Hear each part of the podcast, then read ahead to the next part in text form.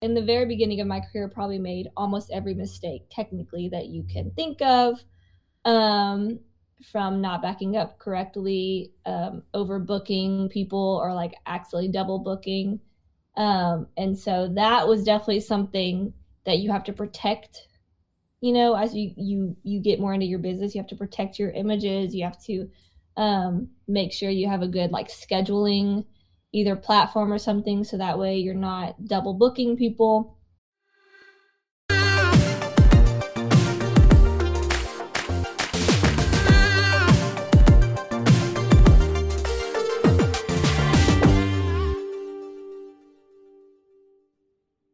Hey everyone, this is Caleb Boudreau, and I'm the editor in chief of An Extraordinary Life.online. Today we're going to be interviewing Hannah Catherine from Hannah Catherine Photography and we are going to be seeing exactly what makes her job so interesting. Now, she is just a photographer. However, there are so many in depth things that make jobs unique that most people who aren't in that profession think of. So we sat down with Hannah to see exactly what's in the job title for a photographer. Hope you like it. So, I was looking at y'all's um, blog the other day, and it looks really neat. Like I didn't know you were doing all this. That's awesome. Oh yeah. Um, this year makes year four. Oh wow, that's awesome. Yeah, had some uh, some rough patches, but um, okay. So let's make sure we're recording. Awesome. So go ahead and tell us a little bit about yourself while I step away for a second. Um, so my name is Hannah Verzwyvelt. Um, my photography name is Hannah Catherine Photography. Um, and I started photography when I was about 14 um, and shot my first wedding at 15. So I had a really early start and just fell in love with it. And I've been doing it ever since. And I'm now 27 years old. Um, I have a husband and two kids. I have a two and a half year old and a 10 month old, and I stay home with them and um, also do photography with that. And I love it. I, um, when I'm not editing, I'm usually just hanging out with family or doing something outside or drinking coffee because my husband also owns a coffee. we spend a lot of time over there. And um, yeah, I shoot, as far as my photography, I shoot almost anything. Um, I have my own studio. I shoot weddings, portraits, families, newborns, um, births, almost anything. And I love it. It's my favorite thing that I do. That's awesome. Um, so what got you started into photography? I know you said that you started when you were 14 years old. Mm-hmm. So at a, such a young age, um, sorry about that. Um, what inspired you? My dad actually um, was a photographer growing up. He doesn't do it so much anymore, but he would always take photos of us whenever we were little. Um, and so I always remember, you know, he would see a barn on the side of the road and be like, "Oh, we've got to stop, and y'all need to stand in front of it and let me get some photos of you." And I was like, I have three siblings, and I was like the only one that was like, oh, yeah, sure, take a picture of me. Mm-hmm. And they were all um, annoyed by it. And so I think that's what got me into it. I loved being in front of the camera with him. And then um, I just started asking about it. I got my first little, you know, the little tiny digital square looking cameras. Mm-hmm. And um, just would start photographing like family and events and my siblings and then my friends. Um, eventually i got i got better cameras and i started photographing all of my friends. And then my dad once he knew that i was like super interested in it he started kind of giving me some lessons like on camera settings on how to shoot in like aperture mode or manual mode. And then it just kind of blew up from there. Like once people saw that I was posting photos of my friends, they were like, "Hey, can you take photos of my family?" And you know, can you take photos of my daughter who's getting married? And then it just like escalated from there. And um, so I'd say ultimately my dad was a big influence in that. What's the difference between aperture mode and manual mode? Um, I'm gonna be testing my. I don't know anything about photography, so So, um, I actually first started shooting on aperture mode, and basically, you're able to control um, the aperture, which controls like the depth of field, and so that everything like revolves around light, and so this kind of allows you like how big the I guess like the diaphragm of the lens or camera is, and so it's either going to be like really tiny and it lets less light in, or it's going to be like really big and it's going to let more light in. And so you're able to control that versus the depth of field um, so you'll see numbers like 1.4 all the way to like f-stop 22. And so the lower the number, the more light is let in, and the higher the number, the less light is let in, and the more is in focus. So that's all kind of So it's just confusing, but basically you're able to control specifically that element. And then the other elements like ISO um, and shutter speed are kind of automatic. And so you control the aperture, and those other two kind of change depending on the light. Manual mode, you're able to control all three of those levels on your own. Um, and so aperture is kind of easy for beginners to start because you're just have to control one thing. And then once you you get a grasp of what you're doing, then um, I always recommend shooting on manual because then you can control all three of those elements on your own, depending on if you want more in focus, less in focus, if you're wanting a moody type of light, or if you're wanting a really bright light, um, or if you're wanting to do some creative shots where the f-stop is really really low and you want that motion blur so um, manual you're able to like completely customize it how you want that's cool. Caleb was just showing me on his camera kind of how it works. yeah i'm like ah, now you're testing so i'm trying to hope that makes sense but Yeah, um, I have an actual film camera that I can show you the physical. This the aperture is more digital on the mirrorless cameras, hmm, but um, I can show you an actual physical aperture. It's really interesting. Yeah, that'd be cool. yeah and film is something i'd love to get into but um, i've just never really given myself the time to learn it so i really primarily use digital right now but It's it's unforgiving. I'll I'll give it that. You never Yeah. know. Like you'll think, oh, this is the perfect shot, and then it's just blurry as all hell. It's but it's I, I love like the the idea of kind of you don't know what it looks like. And so it's like a surprise when you go to get the photos back. And then it really tests to see if you like really know what you're doing. I actually just bought um this. It's called a paper shoot camera. I don't know if you've seen these. Cool. um they're only like 120 bucks. And it's basically the photos come out looking like a walmart disposable camera except there's no flash. Um and it kind of looks like a film camera but it's digital so there's a little memory card in it.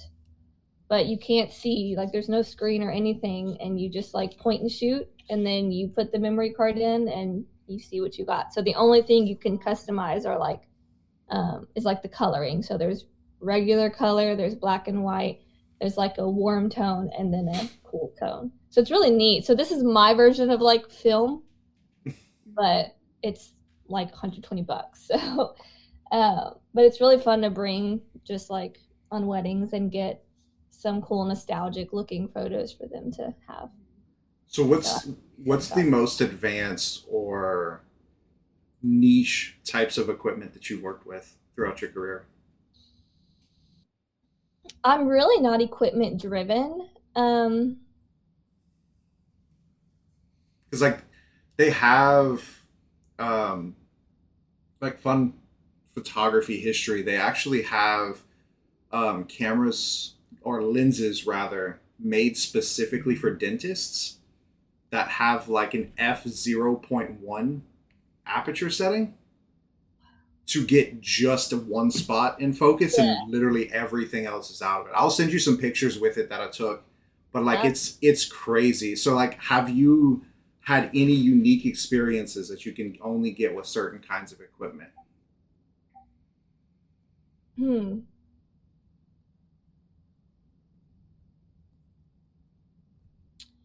I'd say I really just started to kind of branch out to get different unique type of equipment. Um, so I haven't done film yet.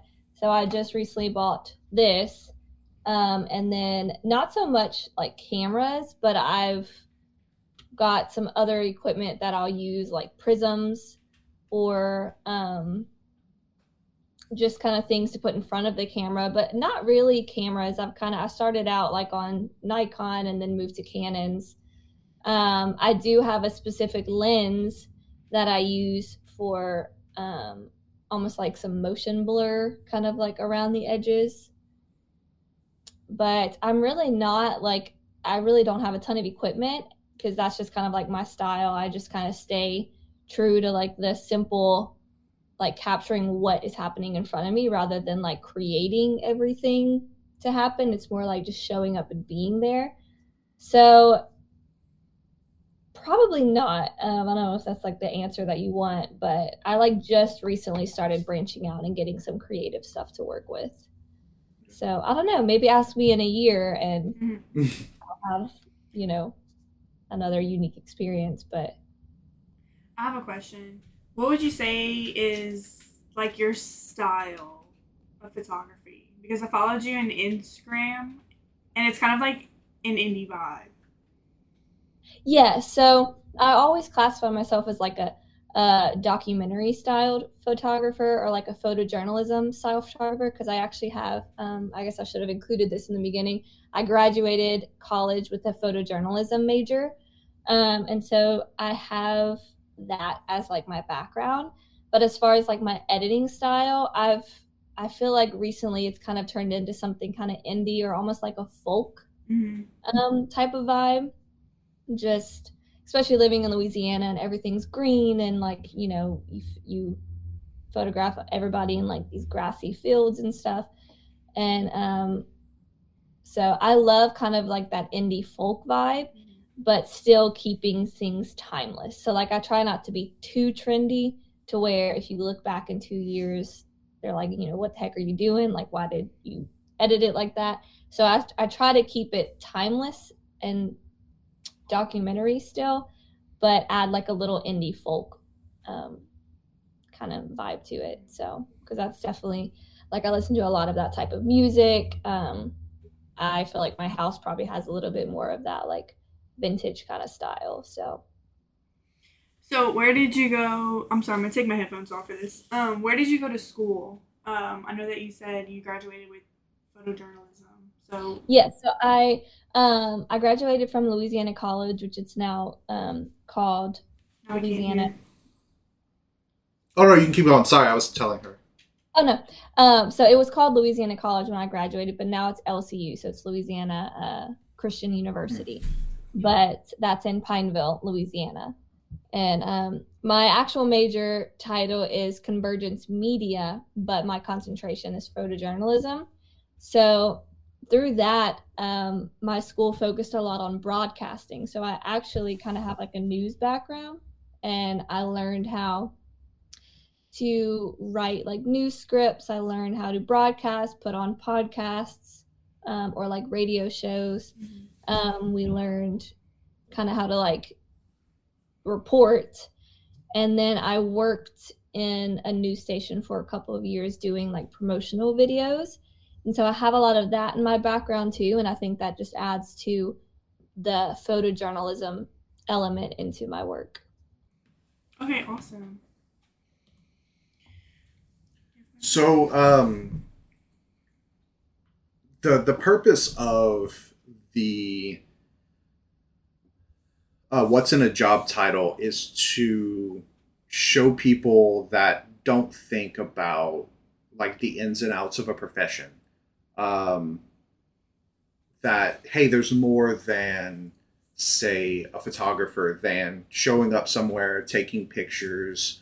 Like you you're paying for more than just that. You're paying for things like um, shutterware, equipment, experience, time editing, uh, memory card decay, you know, things like that, mm-hmm. um, where we kind of open people's awareness of different things as to why photographers charge too much.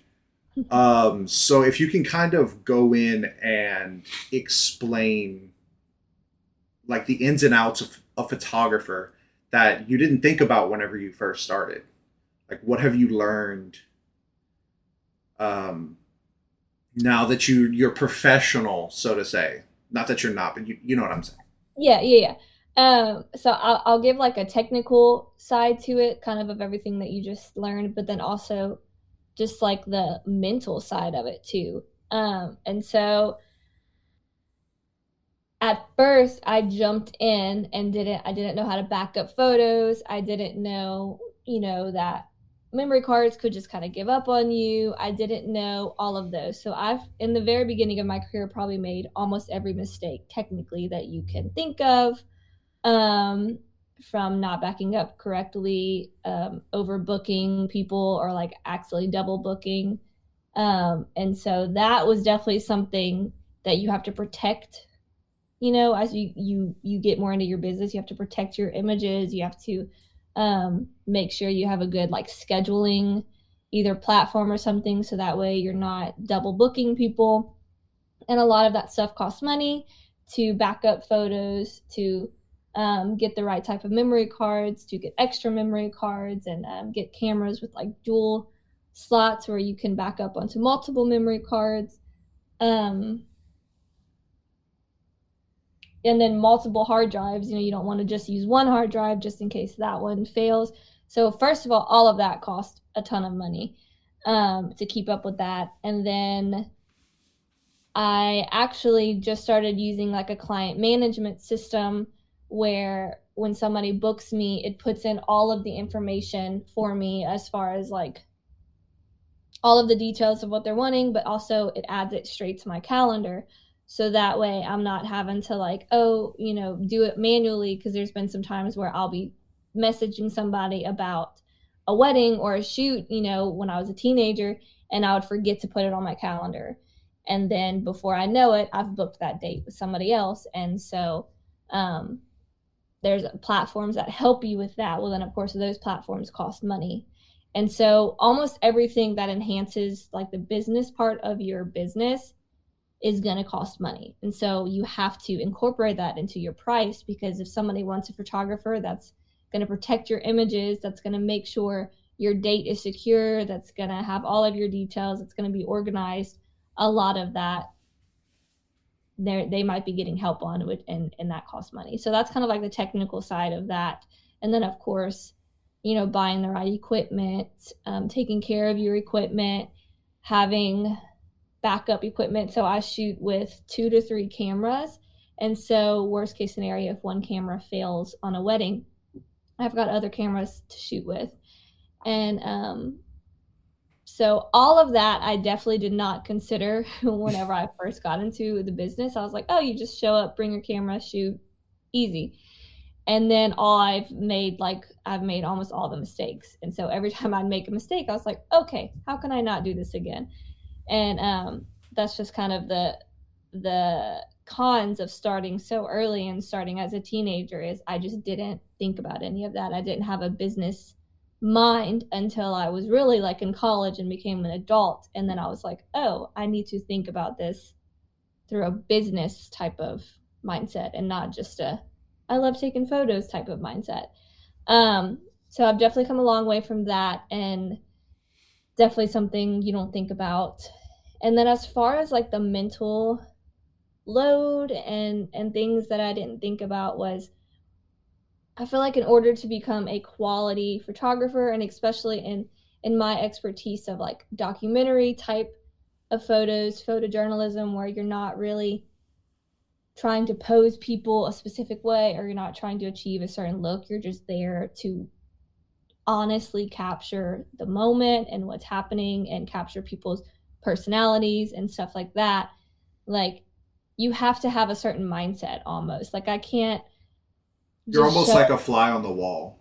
Yeah, yeah, yeah. And and that's not always easy to do, especially um especially now having kids like if i've had a really stressful day and i had like you know my kids have been throwing tantrums or whatever and then it's like oh it's five o'clock i have to go on my photo shoot like i have to like mentally reset myself So that way, when I show up, I'm like fully present. And in order to like really capture the photos, honestly, I have to be fully present mentally, or else I'm just snapping photos for an hour and then be like, okay, time's up, bye, you know, and then I'm not getting the best quality photos for them. And um, so it is kind of a certain mindset that you have to have. And it, it is like a lot of mental, it, it does use a lot of mental energy. Um, and so that's something that I didn't, you know, realize. I definitely thought it was going to be easier.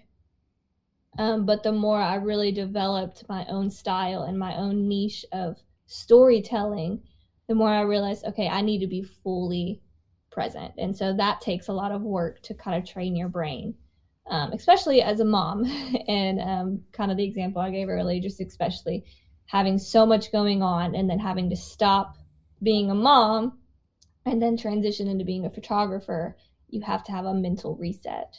So I don't know if that made sense, but that's something that I'm still learning to do. Definitely. I, if you want, I can break your brain real quick. So you mentioned um, backups. Mm-hmm. So in IT, there's actually a certain way that you're supposed to back things up. So, like you're you're never supposed to keep files on the same computer that you work on. Mm-hmm. You're always yeah. supposed to keep them off system. So right mm-hmm. off camera here is an entire server that everything records straight to, and then half of it is redundancy. So if one of those drives fails, it's already written on another one and it's completely mirrored. And then there's an yeah. entire other server like the next house over and then another one in um, New England. Wow. All mirrored. That way if there's a fire, it's it's all already backed up somewhere. Wow. Yeah, mine's not that fancy. I've got two um well, because I've al- I've almost lost like I think it was two terabytes of all digital negatives mm. from my entire photography career. I've almost lost all of it due to a drive halfway failing. So after that, I was like, no, it's not happening again. I used to years ago keep everything on like just a portable hard drive, and those are so flaky, like at least in oh, yeah. my experience. And especially if they drop and and things like that and so I, I have one portable hard drive from a long time ago that like i can't access the images to i've never brought it in because now it's like years and years and years that was like in high school but um i remember when luckily whenever it like stopped working on me i didn't have any photos that i was like currently editing or anything and so it was photos that i've already done but if like somebody you know, lost their images and they're like, hey, can you resend them to me? And if I didn't send it over a link, then I was like, I can't access that. And so I remember after that happened, I was like, okay, I need need something different.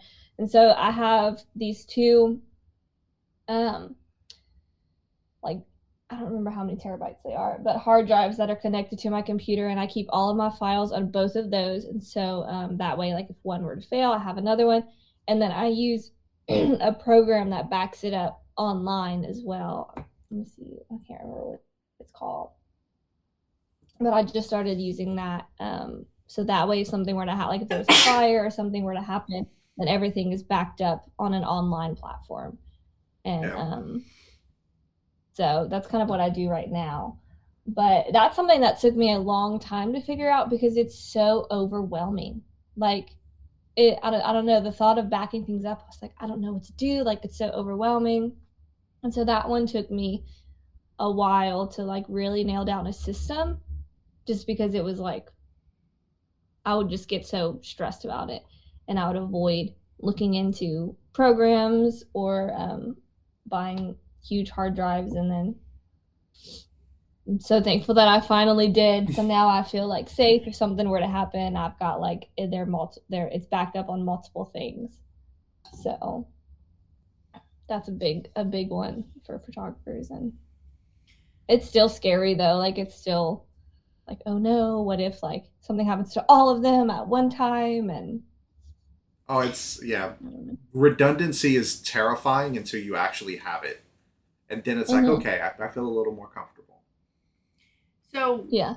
what would you um tell someone who is interested in starting photography, whether they're 14 years old or 40 years old? Um, like, what are like what are the beginning stages or like some advice that you can give? usually what I tell people and um because I've had like a lot of like high school students have that have already asked me that like tell me that they're interested and they're like you know what advice do you give about how to get to where I want to be?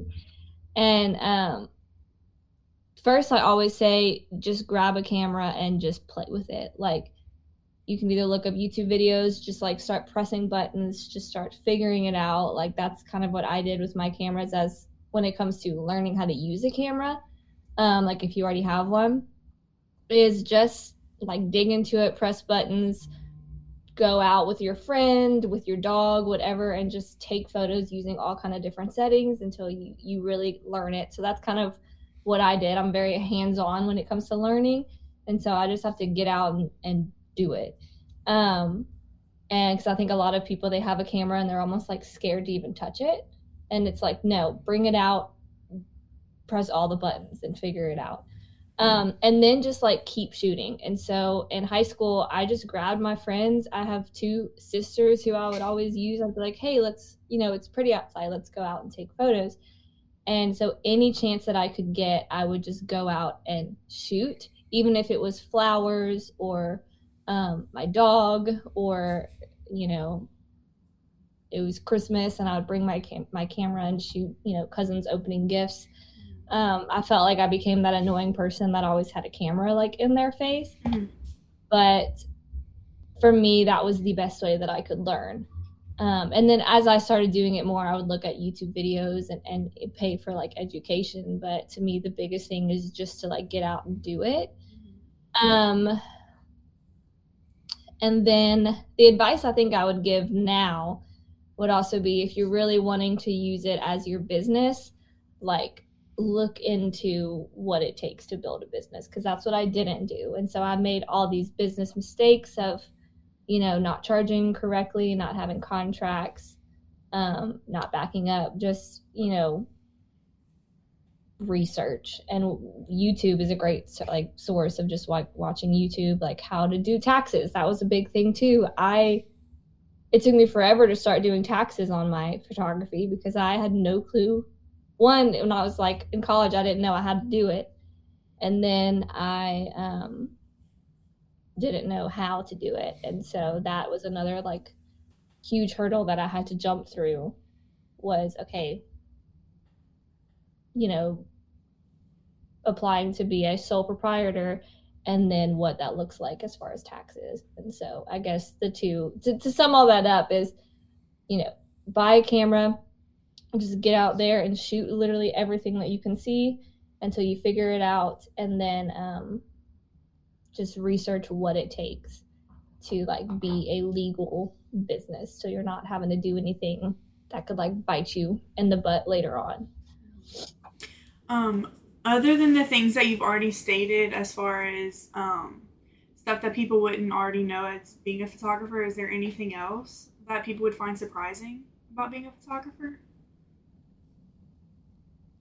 Which and to add to that, um, when when you're the expected family photographer, how does it feel whenever you go to events and you don't have your camera? I always feel like something is missing. um, luckily, iPhone cameras are so good nowadays, so I'm like, hey, well, at least I have my phone. But it's still not the same.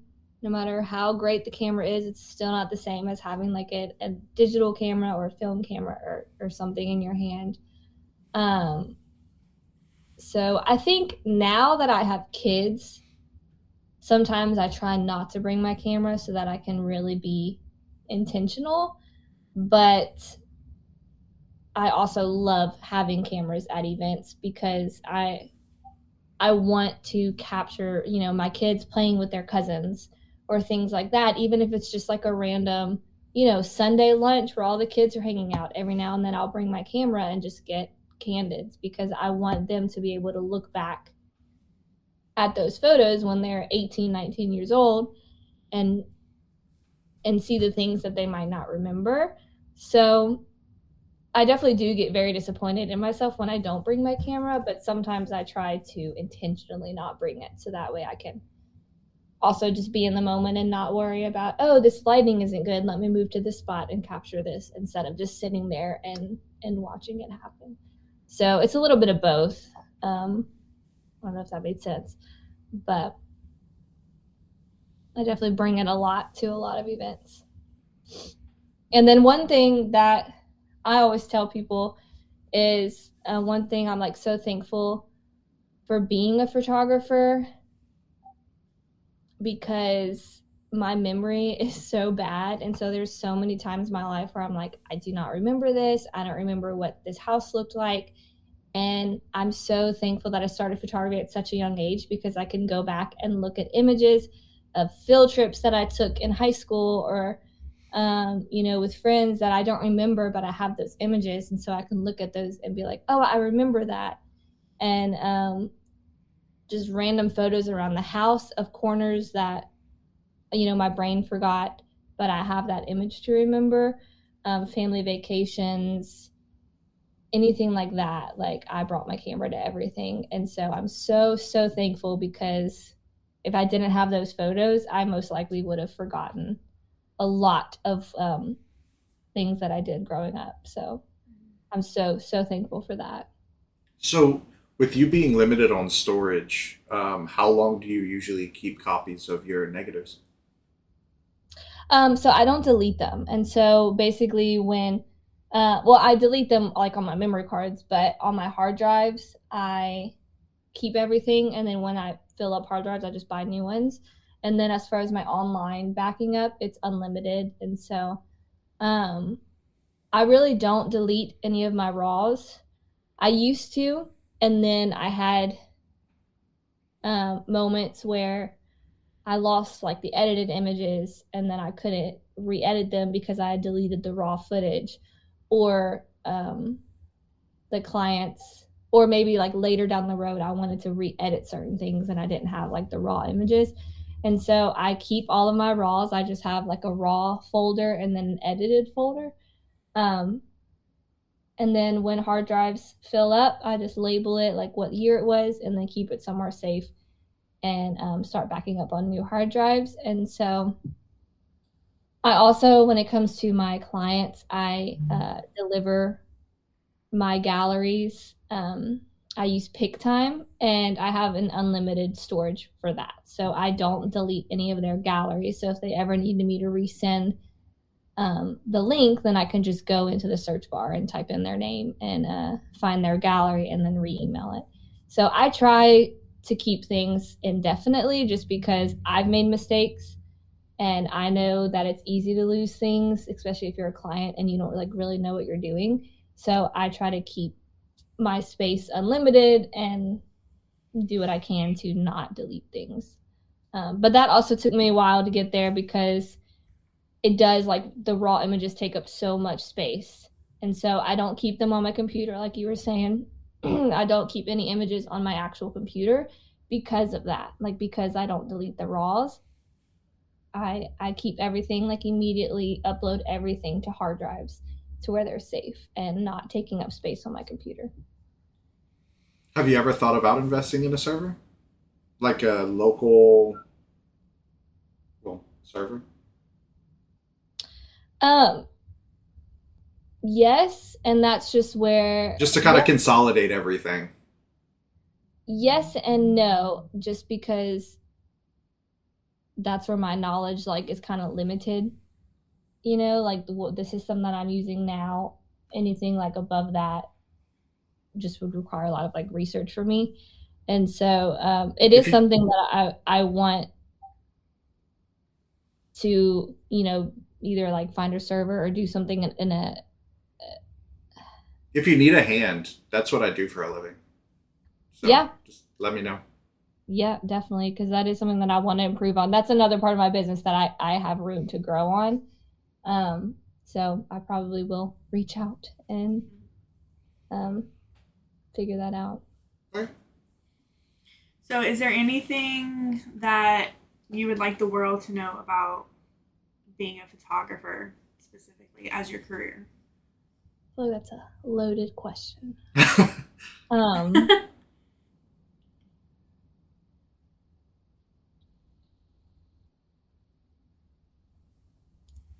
it is i feel like it is not as easy and simple as it looks like i i feel like i i've gotten a lot of comments you know of like oh is that all you do do you do anything else or or something like that and so it's definitely not as easy as it looks like we were saying it involves a lot of money it involves a lot of time um, it involves a lot of mental energy to really be able to honestly capture people um, and so that's something I think the world doesn't really seem to think about. They think that you just show up with a camera, click a button, and bam, you're a photographer. So that's one thing. Um, and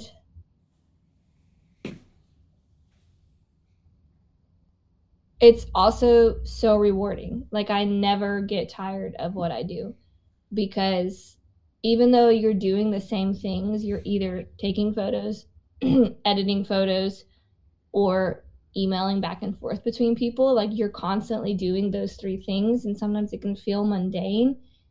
You're telling different people's stories. And so the content is different every single time, whether it's you know, a couple that has been in love since high school and they're high school sweethearts and it's like so romantic, or if it's um, like a, a family that just like adopted a child and they're wanting their first family photos with like that child or you know like anything you're you're telling different stories every single time and so photography it, for anybody who wants to get into it i definitely encourage them to because it is the most rewarding job like i can't imagine doing anything else because i'm never sick of it i'm i'm never um I don't know. Like I, I, it definitely feels like work. Like I know it's easy to say like, if you love what you do, you don't ever work a day in your life. I think that's a lie. You still have to work. Like you mm-hmm. still have to put in those late nights. I stay up till 2 a.m. right now, almost every night editing because during the day I'm home with my kids. That is not always fun. Like a lot of times that is work, but it is so cool getting to meet and photograph all kinds of people, all kinds of um, ethnicities, all kinds of backgrounds, and just really all kinds of stories. So I don't know. I think it's one of the most rewarding jobs, and it's just something new every single time. Yeah, that's awesome. So, what is the craziest story that you can tell uh, while keeping the event anonymous, but the craziest thing that you've witnessed at an event? for for example, there was a wedding, the last wedding that I photographed. Um, if they end up listening to this, hey. Mm-hmm. Um, but the last wedding that I photographed, um, the bride got. She, she, was feeling she was feeling good, and uh, mm-hmm. she ended up giving her groom a lap dance, like you know everything stayed clothed. It was it stayed yeah. PG thirteen, but her like for some weddings. Yeah, right and uh, and her dad put his hand on the groom's shoulder and said, "You having fun?" And he jumped up terrified because he forgot where he was. and he's like, "No, no, no, sit back down. Like I said during the ceremony, she's your problem now." and it was just hilarious. So, do you have I, any of those stories? I have a couple. Um, one story, and this bride doesn't even know, and uh, so hopefully it, it should still stay pretty anonymous. But I had the dad of a bride a couple years ago hit on me, so that was fun. Not fun, but he just in the middle of the dance floor, I'm taking photos, and he had already kind of like made nothing like super inappropriate, but just been like, oh, um, you know, you need to be in front of the camera or, you know, you need to get on the dance floor, just kind of things like that. And it's like, oh, haha, no, thank you, you know. And then at one point, he like tried to dance with me and was like, do you have a boyfriend? And I was like, um, I'm married and I have a kid. And then I just walked away. And so that is, as far as something that's ever happened to me, I was just like, did, did the bride's dad just hit on me? and I didn't tell her because I didn't want her to be like mortified. And so that was a um, so I always tell people like, "Oh, one wedding, this happened." Uh, a few weddings ago, I stepped in vomit from somebody who got too drunk, so that was also a first.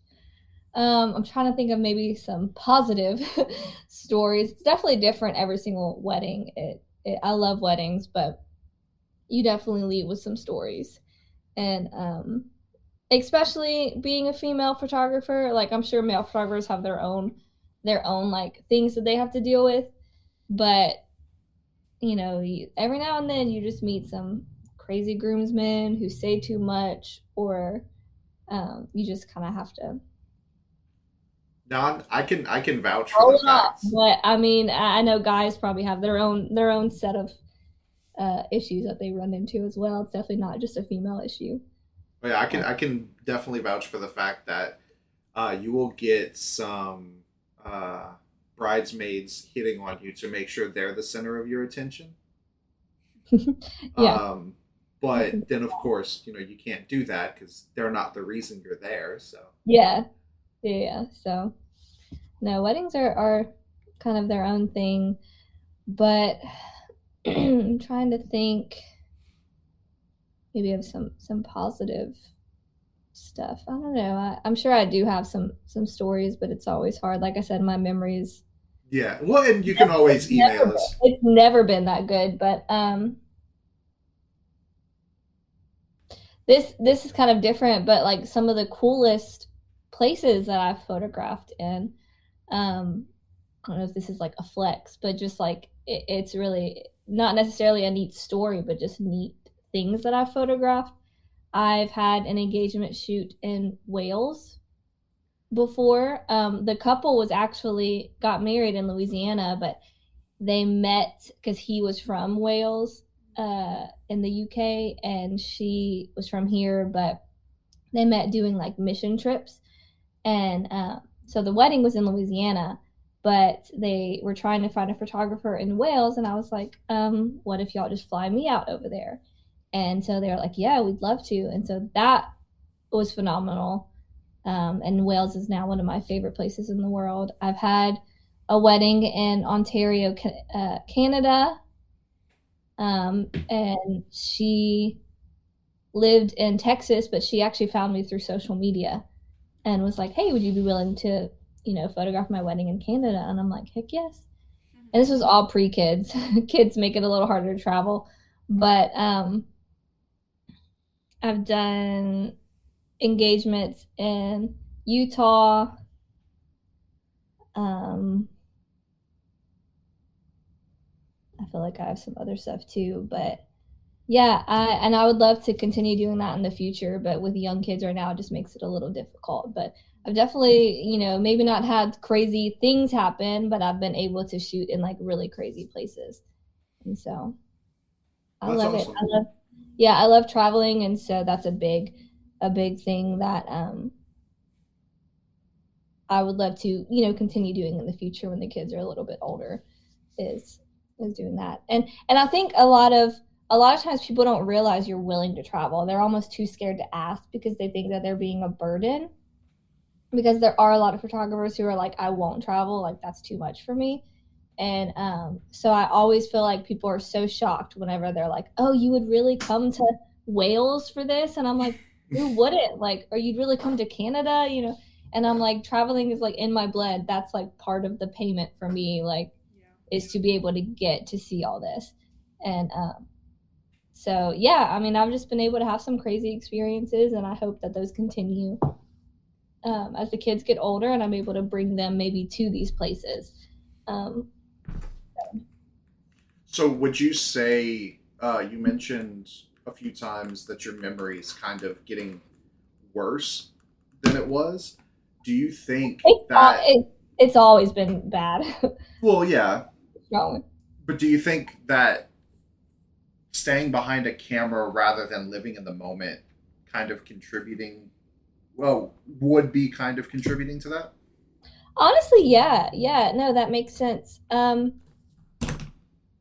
yeah, I think there's pros and cons to it. I think the pros are what I said earlier, like you're able to take those photos with you, and so when you get older, you can look back at those photos and remember. But in the moment when you're behind the camera, it does take your mind to a different place, and you're not able to be present. Um, and so it's definitely kind of a contradiction, and you kind of have to pick and choose those moments where you do decide to be behind the camera or not, um, because there are pros and cons to it. So yeah, honestly, like I do think that's contributed to why I don't have like super vivid memories sometimes contributing to events because I was probably concerned about either like man I forgot to bring my camera so then I was concerned about that the whole time or I brought my camera and I was trying to figure out, you know, why is the lighting weird? Why are these settings being weird instead of actually living in the moment? So, yeah, I think that's a good point. Um, so I, I kind of, I think, and I think that's what I'm learning now, especially having kids, is, you know, when do I want to, especially something as simple as just being in the living room and playing with them, when do I want to take out my camera and capture that? or when do and then when do I want to leave my camera, leave my phone, and just sit there and be completely invested in playing with my kids? And Yeah. um, so yeah, it's definitely a balance. I think that that's a good point. So, with the age of smartphone cameras getting more and more um, aligned with SLRs in um, in regards to like the iPhone 12 Pro onwards, you can now shoot in digital negatives. You can now change aperture. You can now change um, shutter speed and film speed. Do you see the professional photographer as a profession dying out? No, Okay. and I think about that a lot because I'm like, you know, in, in 20 years, am I still going to be able to do this? I think it's going to change. But just because you have a good camera doesn't mean you can take a good picture. Like, you have to know how to, like, on the technical side, you have to know angles, what angles are flattering for people, what angles are just going to look the most photogenic. And um, it photography is still always going to be an art. And just because you have a nice camera doesn't mean you're an artist. Just because you have you know the fanciest paintbrushes and paint and you you know all of that doesn't mean that you can i don't know like there's still especially in in the, that might be a bad example but makes sense. i think i guess a real life example i used to take a lot of senior photos um, especially when i was in high school being one of the only high schoolers who was a photographer and now almost every high schooler labels themselves a photographer um, i used to shoot senior photos often now i don't get a lot of inquiries about senior photos because they have a friend who can do it or they can do it themselves. Or their mom uses their iphone to do it and they have some special app that can edit it and face tune it and all this stuff. So it has made that different. But they might be getting these like high quality photos, but it's not going to be the same as having somebody come out and really capturing their personality. Like, hey, don't just stand there by a tree and smile. Like, what do you love to do? Do you love to paint? Okay, let's go out there and, you know, bring a canvas and, you know, let me capture you making art and then let me make it look like art as well. Or let me use these cool tools to to capture movement to capture um, you know if you use a prism capture light bending certain ways and then let me bring it into my computer and make the colors vibrant or make them look um, look a certain way that like really describes you as a person or describes you as a couple or as a family like that is always going to be easier to do with a professional photographer. You know, so I don't again I can't I ran- imagine but someone take or filming or ta- taking pictures at a wedding with an iPhone. you Yeah. know? So- and Oh. because eh, I don't know, like I just I just don't ever believe that and and it goes back to me not being equipment driven.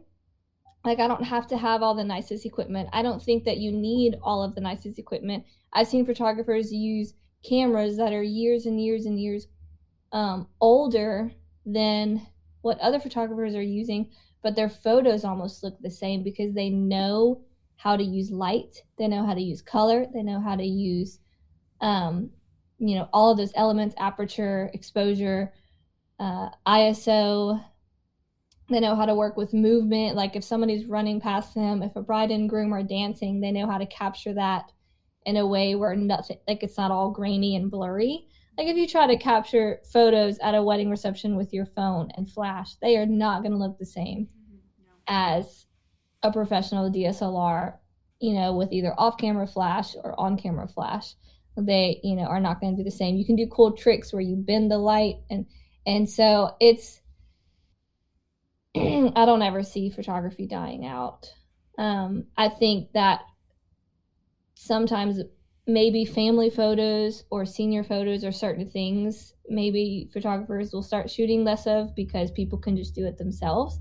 But as far as weddings, births, um, adoptions, just these one time events that are happening, nobody's going to want their friend showing up with an iPhone shooting that. So there's always going to be um, a need for it. It might just change as far as what you're shooting, but And I don't.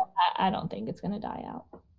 So, um, there's actually a piece of tech um, that is making the rounds currently called an Arsenal. Um, Mhm. It's essentially a hot shoot attachment, or hot shoe, not hot shoot attachment for um, an SLR or a mirrorless that, when plugged into your camera, will figure out the depth of field needed, the color range needed, ISO, aperture, shutter speed, all with AI, down to get the richest colors of an environment. So, when thinking of that, because what I would love to do is actually get my hands on one to kind of like take somebody through it and see Yeah, if they I think this would change.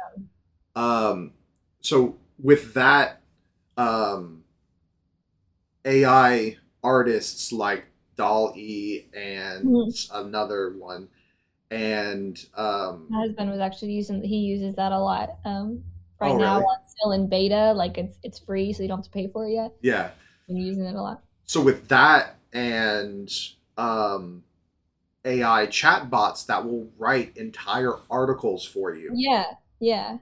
do you see um like you mentioned you can't replace the artist no matter how many time how much you try. Do you see ai creeping its way into photography as a way of completely tearing away landscape photography?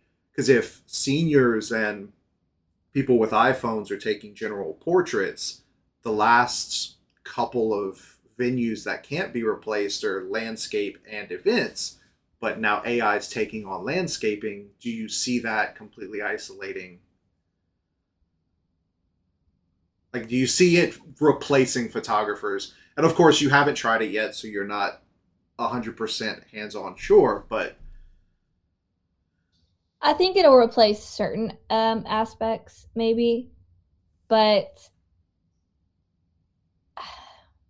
and Chris and I talk about this a lot because I still I don't know if I'm just being skeptical, but I'm like I still feel like you can't there a a robot or you know a, an AI an artificial intelligence can still never be a living breathing emotion filled human well You of know, course. And and and, and some of it comes from just I, I have a christian background so i'm like oh well god created us. We can't create it. So i know that's a little bit deeper but when it comes to art, I still don't think it's ever going to match up. Like I think AI will get to the point where they can, you know, get a beautifully crafted, high quality image with the perfect lighting and perfect yeah, you still uh, have to aim it. Settings.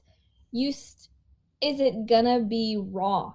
Is it gonna be um Well, that's the thing though. You still have to aim the camera. So there will yeah. still be there, there still will be the need for a human operator.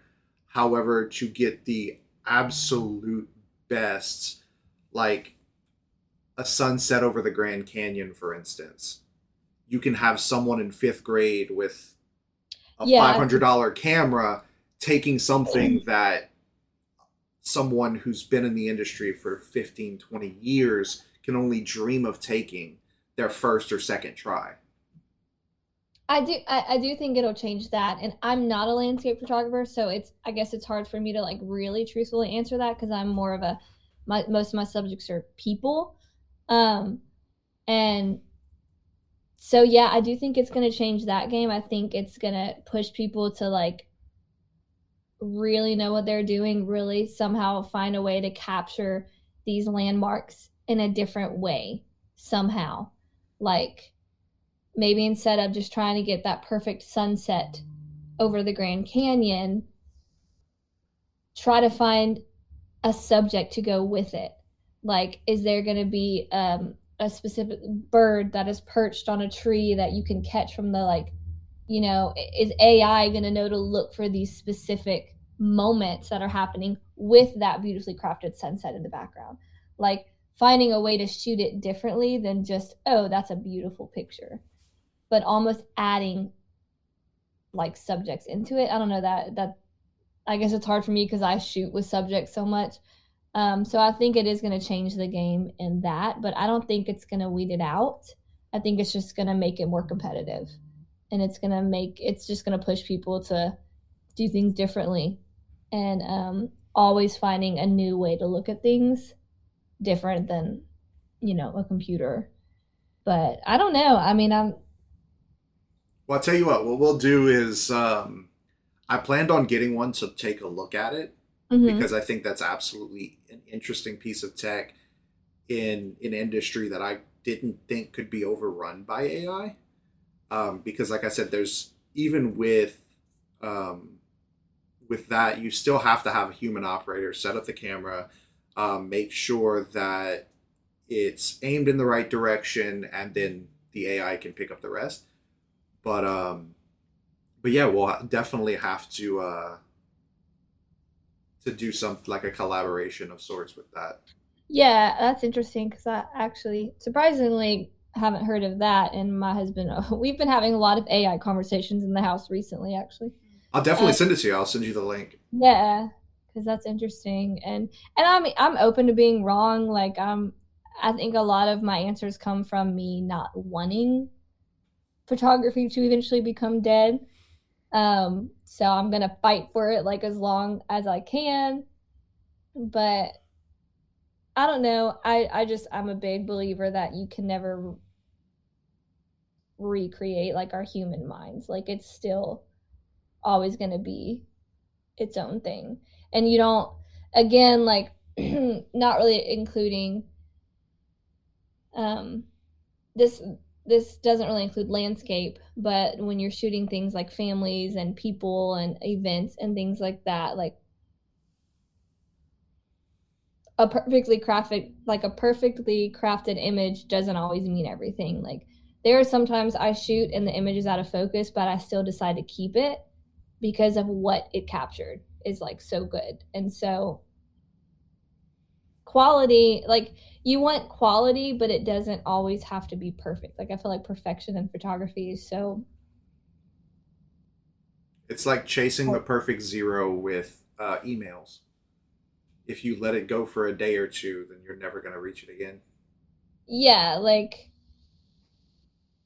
i don't know. And i i i love whenever i can make a mistake look at like it was intentional like, oh, look at this moment I accidentally captured. It might be blurry or it might be, um, you know, this person's kind of making a funny face, but the moment is too good not to like get rid of.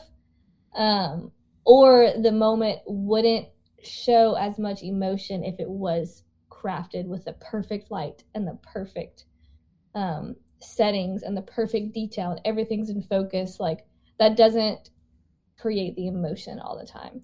Like sometimes those flaws in the technical side of the image is what makes the image human because we're not perfect like we have all kind of flaws and so when it comes to using people as subjects i think that's where ai has its faults because sometimes we want those flaws. I mean you see cameras like this now. You see where people like want images to look like they were taken 30 years like 20 years ago. Um you want the grain you want the blur you want the um desaturated colors and stuff like that. And like ai is trying to do the opposite almost. It's trying to how can we make the image as perfect as possible like if if that you know progresses so i don't know i feel like there's it's always going to be a thing. Um, I don't know, but I guess we'll see.